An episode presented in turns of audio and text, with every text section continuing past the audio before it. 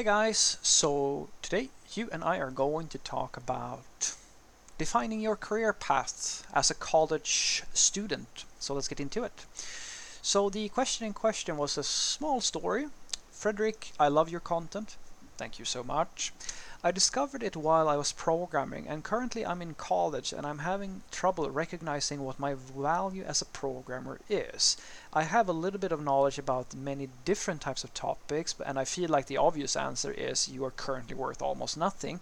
Do you have any advice for people who need to define their career paths more like myself?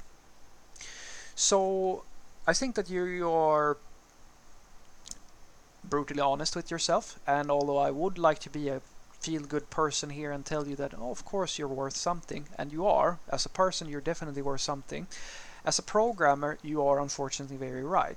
From the perspective of the industry, as a college student who knows a little bit of everything, uh, you're not worth all that much. Your market value is very, very low. It's practically zero before you have at least one year of experience, usually it's uh, it's uh, in general terms we say uh, you can you will find if you go to the job postings the value of a developer like the start value is measured in one to five years of work experience. That's that's the range of what people are looking for on the job market.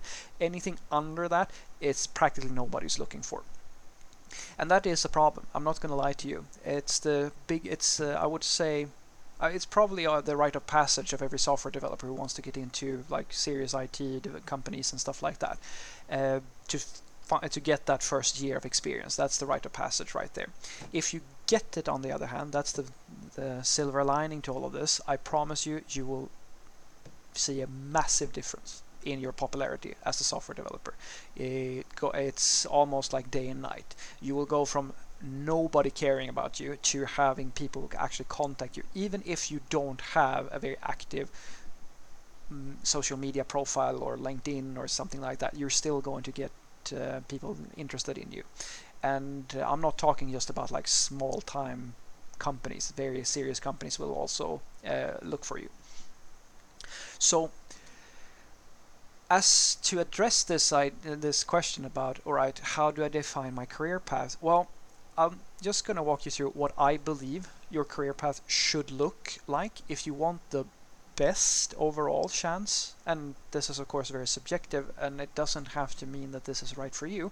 But this is, from my perspective, the the stable way to get to where you want to be in your career. So, your first priority as a student is to gain weight to your CV. That is the most important thing that you can do when you're a college student. Because the second you go out of school, your first priority is going to be to find a job somewhere. Now, most employers, they focus on potential and passion and engagement. That's what they're looking for in their um, fresh hires. Some companies don't hire juniors, you're going to have to face that, and some companies do. And those are the companies uh, who are interesting to you.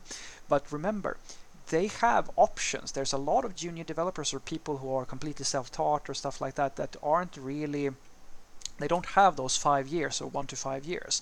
That's there's actually quite a few of these people. So you're kind of trying to figure out a way here to stand out a little bit. Now the best ways to stand out is usually by doing something that is worth putting on your CV. If you're taking extra Udemy courses, maybe you start up a separate open source project or something like that where you build some tools or something like that, something that is fairly serious, that's going to go over real, really well. Try to avoid doing too many of these very small toy projects where you make a little to-do app or a little simple CLI that I don't know a calculator or things like that. That's not very impressive to uh, most of the software companies because it's like the most basic stuff that you can imagine, and there's quite a lot of people who are doing that. So try to focus on things that are as close as possible to real software uh, software development. real software development is about making tools that actually do something. It can be a web shop that actually is used, that actually sells products. It can be a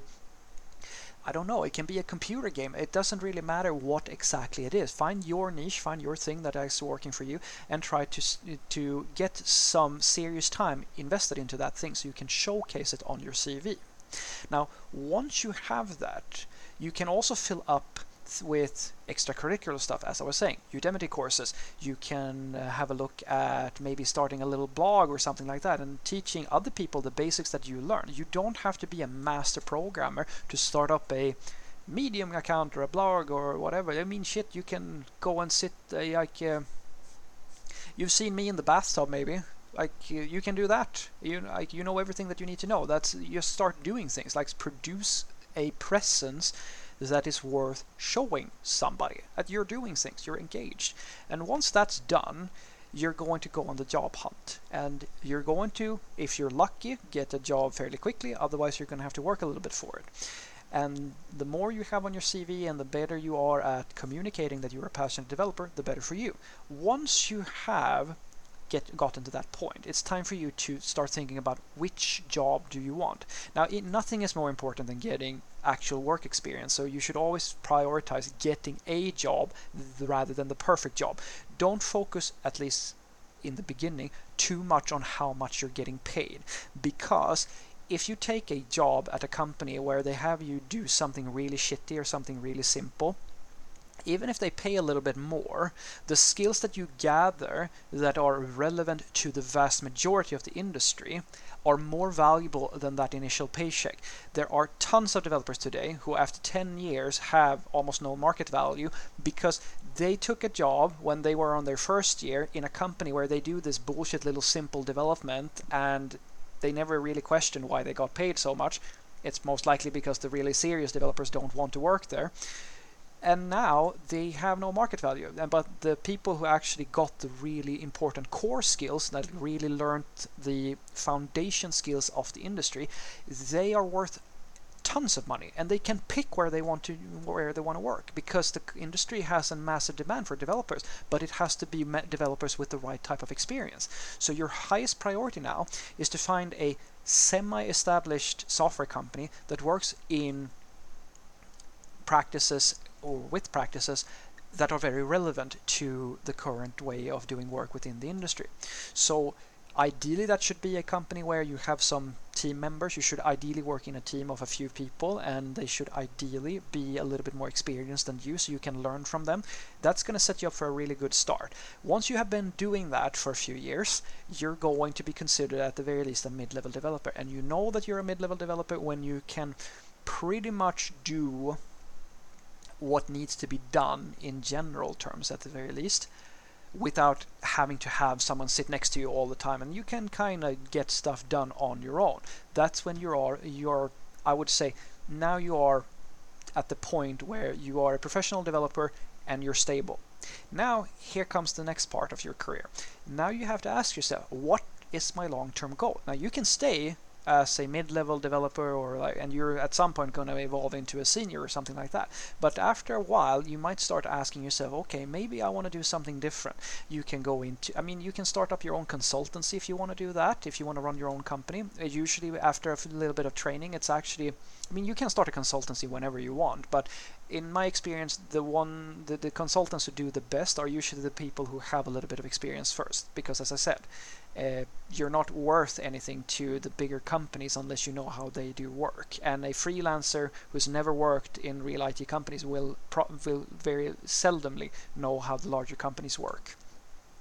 So you can start there and then you can actually hire your own staff and do your own business thing.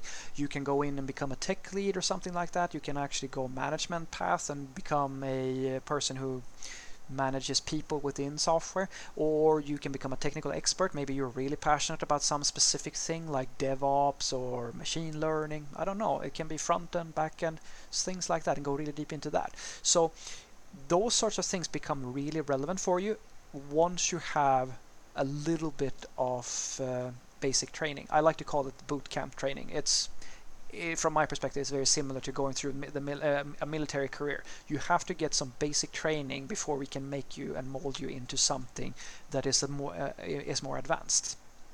So, what I want you to take away from this is that if you are in college and you're questioning your worth, don't let it get to you because no developer is worth anything until they have one to five years of experience, and that goes for absolutely everybody. And once you get through that hurdle, by getting some stuff on your CV and showing that you have a have have a passion for what you do and you actually get a little bit of work experience, try to find yourself a company where you will get a good, strong foundation uh, and develop those core skills as much as you can. Because once those are there, you're a stable developer, you are a true professional. And then you can actually really look into going into different areas of programming. You can niche yourself or you can start your own company. There's tons of stuff that you can do once you know for a fact that I kind of know what my stakeholders ask of me and I can do most of the stuff that they want. That's at least from my perspective perspective the stable way of getting a long-term career in IT. Have a great day.